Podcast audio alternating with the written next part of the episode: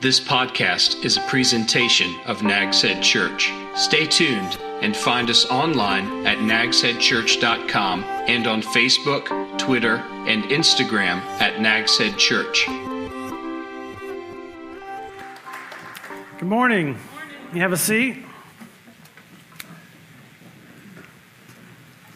My name is Tom, and um, I'll be sharing a message this morning. Uh, Rick is out of town. He'll be back next week. And if um, you were here last week, you know Steve and Bernie were here. And uh, they filled in, did a great job. Uh, great service last week with the baptism and the Lord's Supper. Uh, today we're starting a new series. So Rick has asked me to kick this off for us from time to time for our guests who you may not have been here before. Um, um, for guests that maybe uh, their first time. Uh, this is not what I usually do. Sometimes I help Rick from time to time, uh, but he's usually up here preaching, and he'll be back next week. Uh, we're doing a series, starting a series today. It's going to be four week series, and today is the first uh, week, and then Rick will do the next three. Um, the, the series that we're getting ready to start is called A Story of God's Provision.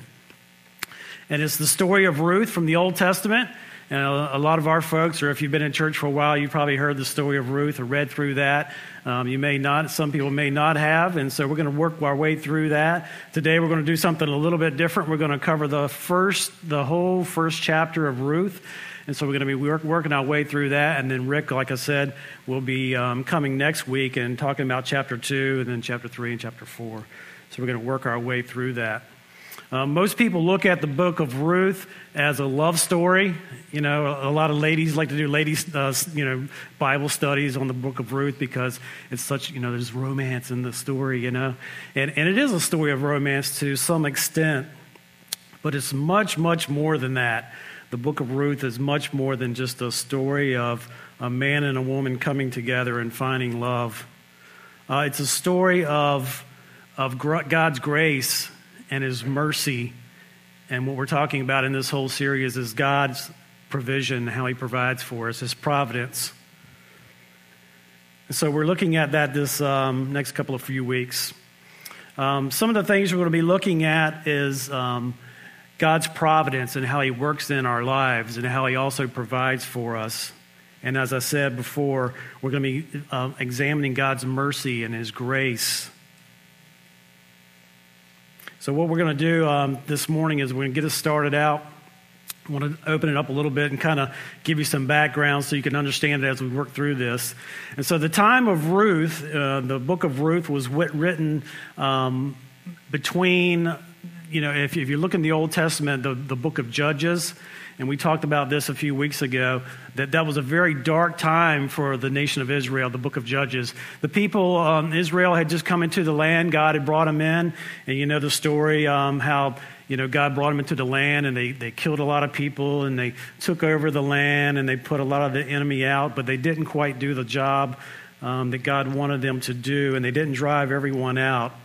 And so, after that generation, that first generation that came out of the wilderness and, and took the land, they kind of forgot about God. And so, um, there was a period of time there where they, they pretty much did, the Bible says, whatever they wanted, and they went after other gods. And so, it was a very, very dark time for the nation of Israel. It was a time when God's people did whatever they wanted and worshiped whatever gods they chose. And they forgot, on the most part, about their God, about the God, the one true God. And so they followed after other things. There was also people in, during that time, though, who were faithful. And, the, and of course, we know the, the faith carried on to some people in some generations, from generation to generation. And some people um, were faithful in that time, but for the most part, the nation didn't follow God. It was also a very dark time um, you know, most of the Old Testament, when you read through that, you have to keep a mindset of, of what was going on with the people, and you have to imagine, put your, yourself in their, in their shoes. Women had a very hard time in that day in the Middle East, and it was very hard for them um, if they didn't have protection or if they didn't have a husband or a man to provide for them and to watch over them, protect them. It was a very tough time. It was a time when the main concerns were simply food, water, and protection. And when you woke up in the morning, that's what you thought about. When here, you know, we lived in the 21st century. You know, what, we're thinking about is is our clothes. We're thinking about our jobs. You know, we don't think about I've got to get up in the morning and make sure that um, we have to plant food so that we can eat in a couple of months. And so everything was dependent on the agriculture and the rain and the water that God provided and the food. So it was a very tough time. Most of us cannot relate to that whole concept of providing for yourself, you know, day by day and, and worrying about food and, and security. Israel had a lot of enemies, like I said, that they didn't put out of the land, and so they were being attacked from time to time from different enemies, and, and so they had to worry about that also. They didn't have a king. God was supposed to be their king, but they had rejected God as their king, and so they didn't have a, a king that had an army to protect them, and they were pretty much on their own, most, most towns, most peoples. Now, the place of Ruth takes place in a uh, it starts and opens in a little town called Bethlehem. You may have heard that town before. And you can see where that's at. And another part of our story ta- happens over in Moab on the other side of the sea. Uh, the land of Moab was a place that um, one of Israel's enemies lived. You may remember the story of um, Lot and Abraham. Lot's um, um his two sons that he had from his two daughters. They got him drunk, and and they um, they had two sons by their dad, and one of the sons was um, where this nation come from, Moabite. They were Moabite, and they were Moab.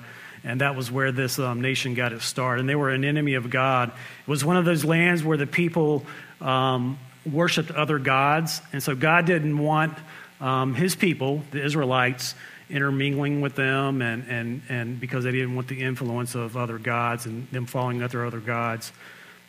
So that was the, um, the other place in the story as we'll look at. One of the things you need to be aware of as we read through the Old Testament is that structured a, structured a little bit different than the New Testament.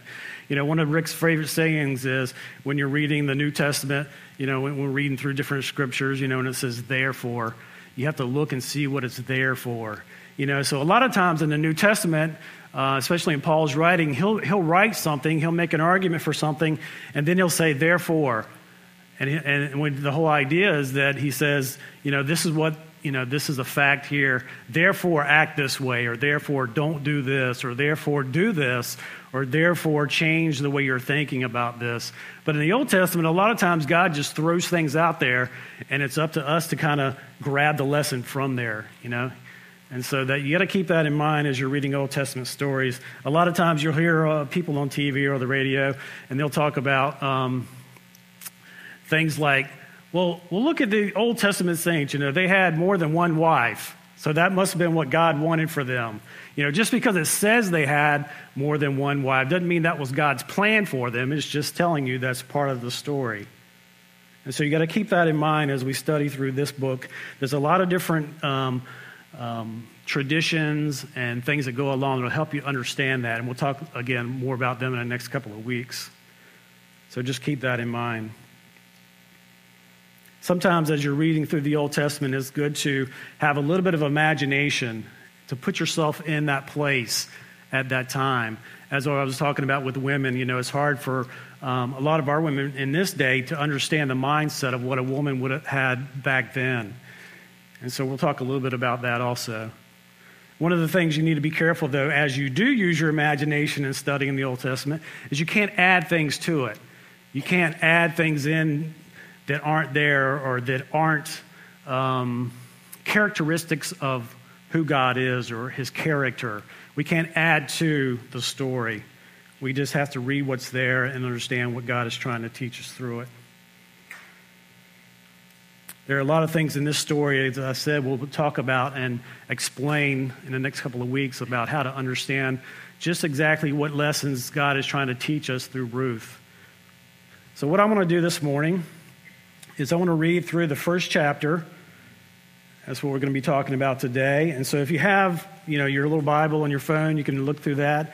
But uh, also, if you don't, there's some Bibles in the pews because we're going to read the whole chapter. So you may want to open that up and take a look. And that's on page 236 of the one of the Bibles that are in your chairs there. page 236. All right, so I'm going to start reading in verse 1. During the time of the judges, there was a famine in the land. A man left Bethlehem in Judah with his wife and two sons to live in the land of Moab for a while. The man's name was Elimelech, and his wife's name was Naomi. The names of his two sons were Mahlon and Chilion. They were Ephrathites from Bethlehem in Judah. They entered the land of Moab and settled there. Naomi's husband Elimelech died, and she was left with her two sons. Her sons took Moabite women as their wives. One was named Orpah, the second was named Ruth. After they lived in Moab for 10 years, both Mahlon and Chilion also died, and Naomi was left with, without her two children and without her husband. She and her daughters in laws prepared to leave the land of Moab because she had heard in Moab that the Lord had paid attention to his people's need by providing them food. She left the place where she had been living, accompanied by her two daughters in laws, daughters in law, and traveled along the road leading, leading back to the land of Judah. She said to them, One of you go back, each of you go back to your mother's home. May the Lord show faithful love to you as you have shown to the dead and to me. May the Lord enable each of you to find security in the house of your new husband. She kissed them, and they wept loudly. No, they said to her, we will go with you to your people. But Naomi replied, Return home, my daughters. Why do you want to go with me? Am I able to have any more sons who could become your husbands? Return home, my daughters. Go on, for I am too old to have another husband. Even if I thought there was still hope for me to have a husband tonight and to bear sons, would you be willing to wait for them to grow up? Would you restrain yourselves from remarrying? No, my daughters. My life is much too bitter for you to share, because the Lord's hand is turned against me. Again, they wept loudly, and Orpah kissed her mother in law, but Ruth clung to her. Naomi said, Look, your sister in law has gone back to her people and to her God. Follow your sister in law. But Ruth replied, Do not persuade me to leave you or go back and not follow you, for wherever you go, I will go. And wherever you live, I will live. Your people will be my people, and your God will be my God. Where you die, I will die. And there I will be buried. May Yahweh punish me and do so severely if anything but death separates you and me. When Naomi saw that Ruth was determined to go with her, she stopped trying to persuade her. The two of them traveled until they came to Bethlehem. When they entered Bethlehem, the whole town was excited about their arrival, and the local women exclaimed, Can this be Naomi? Don't call me Naomi, call me Mara, she answered, for the Almighty has made me very bitter. I went away full, but the Lord has brought me back empty. Why do you call me Naomi, since the Lord has pronounced judgment on me and the Almighty has afflicted me?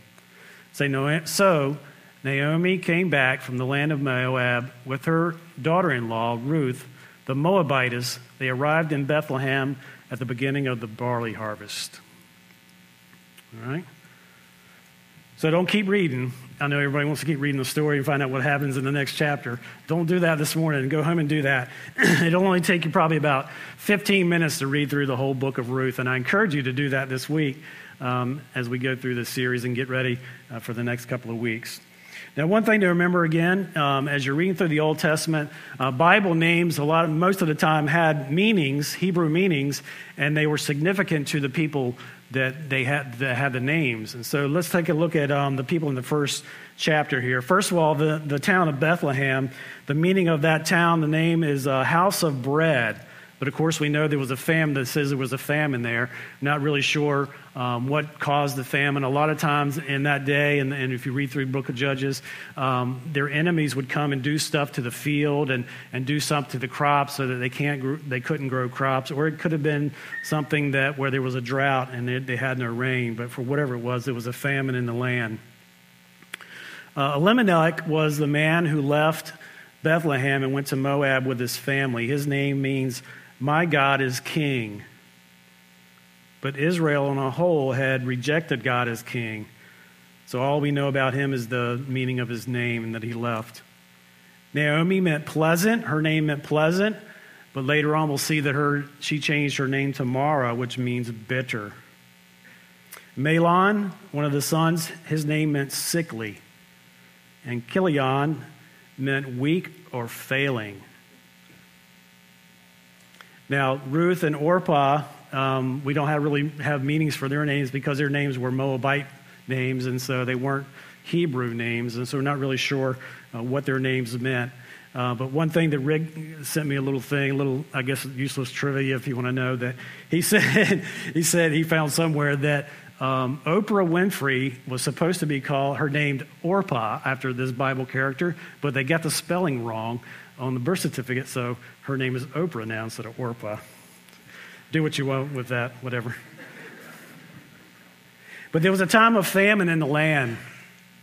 And so this family decided that they needed to leave and go to a place somewhere where there was no famine and where they could provide for their family. And so they left and went to Moab. Of course, we know that God's plan was them for, the, for them to stay in the land, not to go to other foreign lands. And so they um, made a decision to go on. So, one, the first lesson we're going to take a look at is number one in your outline, in your notes, is the hardest of times require the greatest trust in God. All of us go through tough times, some more than others. And there's always different responses to um, whatever situation you may be going through, different tough times. Some people lose their spouse, some people lose their children. Um, Sandra and I were talking a while back I guess just a couple of weeks ago, I don't even know how the subject came up. We were talking about um, how people lose their parents and, and that kind of thing, and, and children. And neither one of us have um, have really lost anyone that was really really close like that. We uh, Sandra lost her stepfather, and of course I've lost grandparents. But you know when your grandparents get a little older, you kind of expect them to pass away. But we've never really lost. Um, we both have both our birth parents still alive, and so we haven't really experienced that sadness um, of losing somebody that's really, really close, like, like a parent or a child. And so it's really, sometimes for me, it's hard for me to, um, to relate to people and, and, understand how they're feeling. Uh, I just went to a funeral yesterday of someone who, um, someone worked for me, they lost their mother. And, um, and so, you know, I, I can understand people's sadness and get sad, but I don't really understand that because I've never lost a parent or, or someone really close. But when that happens, um, there's something that happens in, to, to each of us as we lose somebody that's really, really close. You know, there's a sadness there, there's a, there's a sense of loss. But the family left, and then the husband passed away. So there was a very hard time for them. They were tested in their, in their faith, in that God wanted his people to stay there in the land and trust him, but there was something that caused them to make the decision to leave and go where God didn't want them to go. As a parent, I can understand them, especially if you have two sons that, you know, are sickly, that evidently weren't that healthy. You know, to, to rationalize this, the, the decision that, hey, if we stay here during this famine, you know, our two sons may die because we, don't, we can't provide for them. And so there might have been a, a test of their faith that way. But the family felt like they had to compromise and leave, and so they left. And the same type of test comes to come to us today. Again, as I talked about, we don't have to get up and plan our food and wait for the rain every day. But there's different situations in our families or in our work that test our convictions. You know, we talked about that again a couple of weeks ago. And so there's different tests that come along that tempt us to compromise on what God wants us to do. And that's what happened with this family. As Christians, we're told that um, we are not to be in partnership, the New Testament talks about, with unbelievers. And so we see this family leaving, you know, the security of Israel and going to a foreign land where there's foreign gods. You know, and you, I know what you're thinking Tom, just a few weeks ago, we talked about, you know, integrating into culture and building friendships and bridges and stuff like that. You know, and God wants us to do that. Matter of fact, Paul, you know, probably the greatest missionary in the New Testament, you know, that's what he did. He went to foreign lands and he, and he spread the gospel. But Paul also writes in uh, 2 Corinthians, he says, Do not be mismatched with unbelievers. For what partnership is there between righteousness and lawlessness? Or what fellowship does light have with darkness? And Paul was talking to the Christians there in Corinth, and he was telling them that, um, you know, it's not that we're not supposed to build relationships with people and, and have friendships and, and witness to other people, but what he's talking about is close partnerships, things like marriage or business partnerships, things that would cause us to compromise what we believe. And so this family left and went to a foreign land where there was foreign influences. Next, we're going to look at God's people face tragedies just like everyone else. So Elimelech dies, and again, you can't put can't use your imagination too much, but you know, as you read through this story, you're wondering what, what happened to the guy? Did he just die? Did he fall and hit his head on a rock? Or, you know, did he, was there some kind of sickness that he had? But the Bible doesn't tell us that, so I guess it's really not that important. But we can't add to what it says. All we know is that he died. It also doesn't say, and I know you're like me when you read through this story, you know, I've read it probably, you know, lots of times in the past. When I read through this story, I read that he left and went to Moab, then he died. So he must have died because he went to Moab, right? Well, it doesn't say that. And we can't infer that. Although that would be consistent with God's character and with the way He works sometimes, but it also is not consistent with the way He works in other times. Because the same thing happened with Abraham, same thing happened with Jacob. When there was a famine in the land, they left and went to Egypt. Neither one of them died. So we can't say that necessarily Elimelech died because he went to Moab. It's a possibility, but it doesn't say that's why he died. But all we know is that he passed away, the father passes away, and the two sons marry Moabite women. Again, they weren't supposed to do that. And they lived for 10 years without having any children or any heirs to the family name, and then they pass away. And so put yourself in the place of Naomi, a woman left by herself in a foreign land with two other ladies her daughters in laws. And you can imagine how she felt and how insecure she must have felt.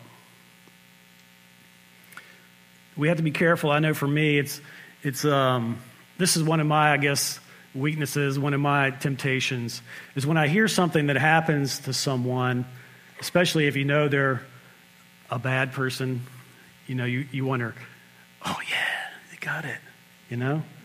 Anybody do that? I'm not the only one. Come on. You know, I have to catch myself sometimes when I hear a story or when I hear about someone who um, obviously was is not living for God or, or hurting other people, When I hear something bad happen to them.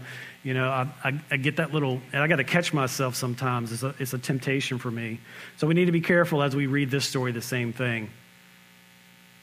There was a lot of suspicion in Jesus' day also about the same thing in Luke 13, it says, this is just a little small part of the story. Some people had come to Jesus and asked him about these people that had died, you know, and he says, Or those 18 that the Tower of Siloam fell on and killed, do you think they were more sinful than all the people who lived in Jerusalem?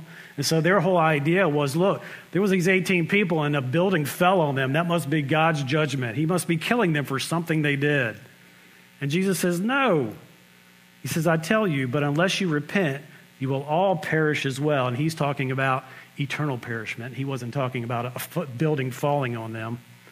So Jesus clearly points out that just because something bad happens to someone doesn't mean they're living out of God's will or they're living in sin or they did something bad.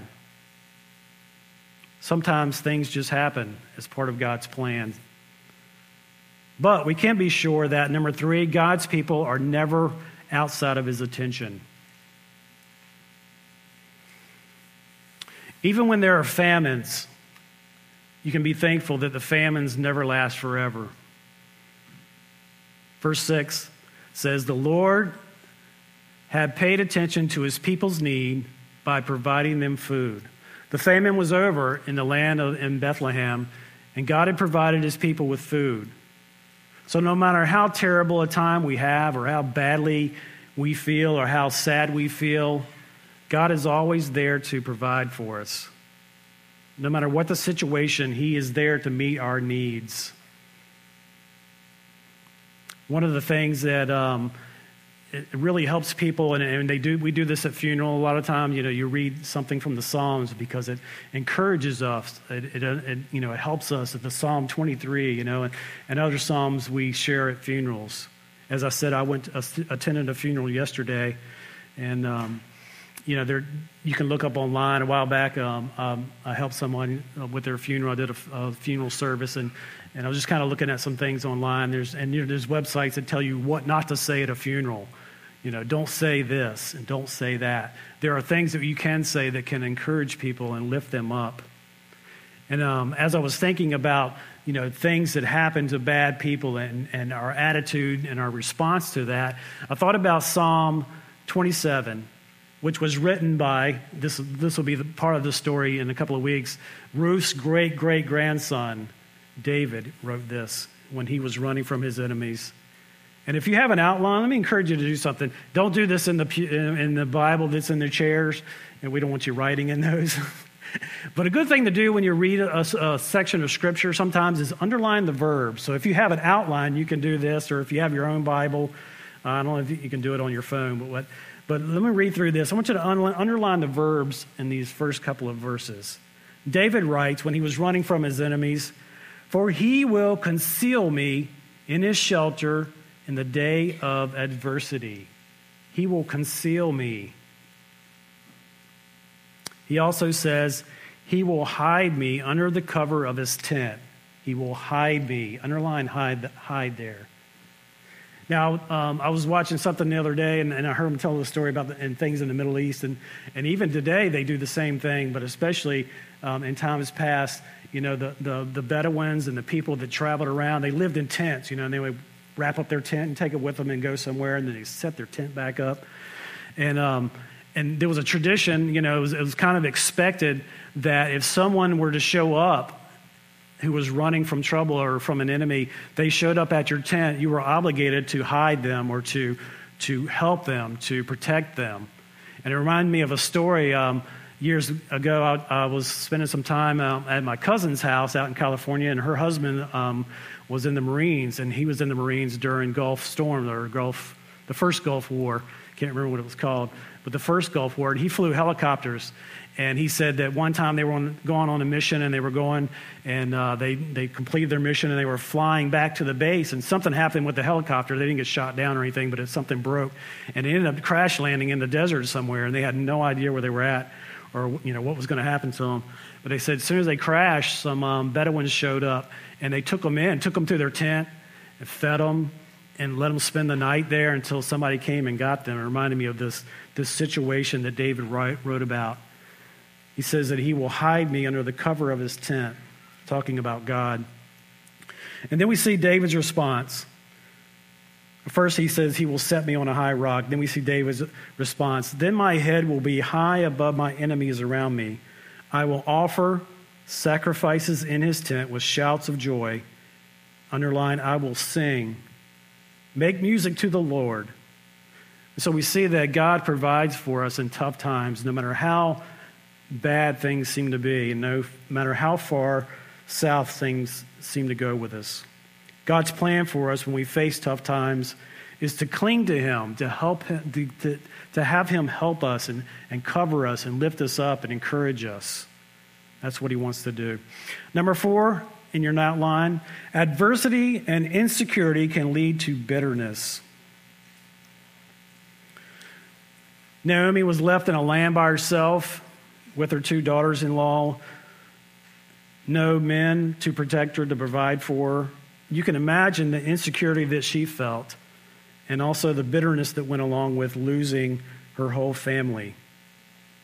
Here was Naomi in a foreign land with just two other women, and she hears that God has provided for them, and so they pack up and they move back. Even though she thinks about what's going to be waiting for her while she's there, that there'll be, you know, food and, and maybe someone to help her. She still has the bitterness and the anger left over from losing her family. Verse 13 says, My life is much too bitter for you, talking to her daughters in laws, because the Lord's hand has turned against me. In verse 20, she says, Don't call me Naomi, which meant pleasant, but call me Mara, which meant bitter. She answered, For the Almighty has made me very bitter. Here was a woman who saw herself or her decisions as the, whole, the direct um, result of God taking her family. She said she, she looked at herself and the decisions that she made as the reason for her family being dead or dying. It says that, you know, God has turned his hand against me. And so it asks, you know, it, it, I wonder if maybe that she didn't have some kind of influence over her husband as they made that decision. You know, in that day, it was the husband that you would think that would made all the decisions, but she seems to feel responsible for the decision to leave Bethlehem and go to Moab. And so she sees herself as being the cause of her hard time. In verse 21, she says, I went away full, but the Lord has brought me back empty. There was an acknowledgement, there was no acknowledgement that Ruth, her daughter in law, you know, we read the story how Ruth clung to her and came back with her. Even when she got back to Bethlehem, there was no acknowledgement that, hey, God has at least given me a good friend, a daughter in law who's going to care for me and be with me she was so bitter that, you know, imagine yourself, put yourself in Ruth's place. If you get to Bethlehem, you know, you're in a place you'd never been before. To her, it was a foreign land. And you're with your mother in law, and your mother in law says, I went away full, but now I've come back empty, even though I have Ruth here with me. I'm empty. You know, there was a bitterness there that went way deep in her heart. Even though she had Ruth with her, she felt alone and bitter. So that's kind of the first part of the story. That's the sad part. But we want to look this morning at Ruth because that's what the story's all about. The story's not about Naomi, it's not about her husband or her sons dying, even though that's part of the story. The main part of our story is about Ruth. And that's what we want to focus on. It's about a woman who lost her husband also. It's about a woman who had been barren for 10 years says that she was married for 10 years and never had any children. And if you know, again, in that day, that was something that was most important for women to have children, especially male children, they wanted. But her husband had passed. She was going to a foreign land where there really was no hope of gaining another husband, even if they, she found someone or met someone. You know, she's probably thinking, even if I meet someone there, you know, who's going to want to marry someone who's been barren for 10 years and probably cannot have children or haven't had children at least? And so you imagine what's going through her head. But Ruth had a, something that she clung to, not just her mother in law, but her faith. There's a story uh, I want to share with you. Um, there's a picture. I think Roxanne has that up there. Next picture. Yeah, there's a little X here um, that's made out of stones. This is in um, Oxford, in England. Some of you may have heard this story, but a lot of people don't even know why this uh, set of stones is, is in the road. There's a um, street called Broad Street in, in Oxford, England. And if you go down there and look, you'll see this. It's in the road. Not very big. Probably people walk over it um, every day who have no idea why that's there, why this X is in the middle of the road. But in 1553, when Mary, a lot of Queen Mary, became queen. A lot of people know her as Bloody Mary. You may have seen some movies about that. She worked to bring England back to the Roman Catholic Church. One of her first acts was to arrest, arrest Bishop Ridley, Bishop Latimer, and Archbishop Thomas Cranmer. When Ridley was asked if he believed the Pope was heir to the authority of Peter as the foundation of the church, he replied, that the church was not built on any man, But on the truth, Peter confessed that Christ was the Son of God. Ridley said, he could not honor the Pope in Rome since the papacy was seeking its own glory, not the glory of God. Neither Ridley or Latimer, the other two men, could accept the Roman Catholic Mass as a sacrifice of Christ. Latimer told the commissioners, Christ made one oblation and sacrifice for the sins of the whole world, and that a perfect sacrifice. So these three men took a stand on their faith against Queen Mary. And they were burned alive on Broad Street, where this X is. They took a stand, and I won't read the story, but you can go online and read that if you want. Did I just die? Here he goes. Um, but you can go and read the story. I mean, it's a horrific story how these three men were burned alive at the stake for what they believed. And so they took a stand at that place for what they believed. And Ruth did the same thing, somewhere between Moab and Bethlehem. On that trip back, it doesn't say how far they had gone, doesn't say how far along the journey they were. But Naomi told them to go back to their country and to their God, to their people. And a key part of the, what Naomi said is that you need to do this for security's sake, for your security, because you can go back and find a husband, find a family. But Ruth, somewhere, probably not on that road, but at some time, she had embraced God and put her faith in Him, in Naomi's God. And so she took a stand on that road and she said, This, this I'm going with you. I'm going to be with you. I'm going to be with your people and with your God. And so she took a stand in that place. So that brings us to the last point. Our life story changes when we take a step of faith.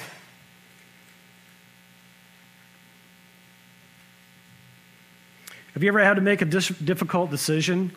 You know, none of us will probably have to make that difficult decision to take a stand where we'll be burned at the stake, but all of us have made important decisions in our life, whether it be to, to start a business or to follow Christ in faith or, or to make a step out on faith and make a big decision. You know, think about times at um, maybe a conference or, you know, a revival somewhere where you know, you can just feel that God is, is, is tugging at your heart. You know, He wants me to turn from the direction I'm going and go in a totally different direction. I love that word in the New Testament, repent. Jesus uses it so many times, and, and the writers use that, that, that word repent. And what that simply means is that at one time I'm headed this direction, and when I repent, I turn completely around and go in the opposite direction. And that's what Ruth had done at one time. She left her people, the, the gods of her people, and she embraced the God of Israel and put her faith in that. She completely changed what she believed, and she was completely committed to God and to his people and to Naomi. Verse 8 says, She said to them, Each of you go back to your mother's home. May the Lord show mercy. This is what Naomi said. Each of you go back to your mother's home. May the Lord show faithful love to you as you have shown to the dead and to me. Which says to me that Ruth had placed her faith in God and she was committed to Him. That word there in your Bibles, faithful love, is a Hebrew word, hesed. And, and if you read different commentaries and you study a little bit about that Hebrew word, it's a very complex word for us to translate. Matter of fact, in our, in our Old Testament, it's translated in different ways, different places. And it's, it has more than one meaning. It means love, but it also means kindness. It also means mercy, but it also can mean loyalty. And it's used to describe a lot of times used to describe God's love for us and his, I, I, hate to use the word loyalty because he's not loyal to us, but his commitment to us and his commitment to his people to love his people and to provide for them. And Naomi says that these two sisters, sister in laws, had this same love for her, that there was a loving kindness there. So that says to me that they had a faith in the one true God and they understood what it meant not just to love God, but also to love Naomi in the same way. In times past, we've, um, we've done this in our church. There's a psalm, Psalm 136. We won't read the whole thing today, but uh, we've done this in the past where we read through this psalm. And it said in the, in, um, in, the, in the Old Testament times that they would read this psalm out loud, and there's a, there's a, there's a, a first part, and then there's an echo part. You may want to look it up, Psalm 136. I'm just going to read just the first couple of verses. It says, verse 1 Give thanks to the Lord, for he is good. His love is eternal. That word, his love is eternal, is that word hesed. Some versions say his mercy endures forever. Anybody remember us doing that in church? You know, reading that psalm and repeating back to it and in response. Verse 2 says, Give thanks to the God of gods. His love is eternal. He alone does great wonders. And then you answer back, His love is eternal. Verse 5, He made the heavens skillfully. And then you answer back, His love, is, look, somebody's doing it. That's great. And it goes on and on. I won't read the whole story, but it goes on and on. And this psalm is a picture of God's commitment to His people, Israel. But the same thing is true for us as Christians. God loves us with that loving kindness, that mercy, the never ending love. And He expects us to show that same love to other people. And that's what Ruth did to Naomi. She made a commitment to her. And she followed her back to her people. And as we go through the story in a couple weeks, you'll see how she was committed to her and provided for her and went out and gleaned in the fields and provided for, for Naomi. So I'm going to ask you, if you would, bow your heads.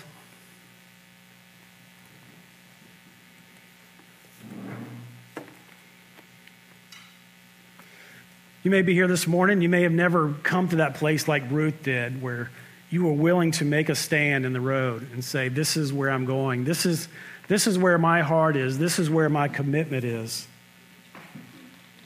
I know a lot of you, I've heard a lot of your stories, and, and a lot of you have the same story that, that at one point God was just pulling you and tugging you and, and, and forcing you almost to make that decision. And so if you've never done that, we encourage you this morning. Come talk to me afterwards. I can help you with that. If you, uh, if you, you say, I'm not really under, sure what, what you're talking about, about putting my faith in Christ for salvation, we'd love to explain that to you. Uh, you may have been someone like Naomi who has lost a, you know, someone or, or have gone through a tough time and struggling with that bitterness. And we'd love to pray for you and help you in that way also. So I'm going to pray for you right now.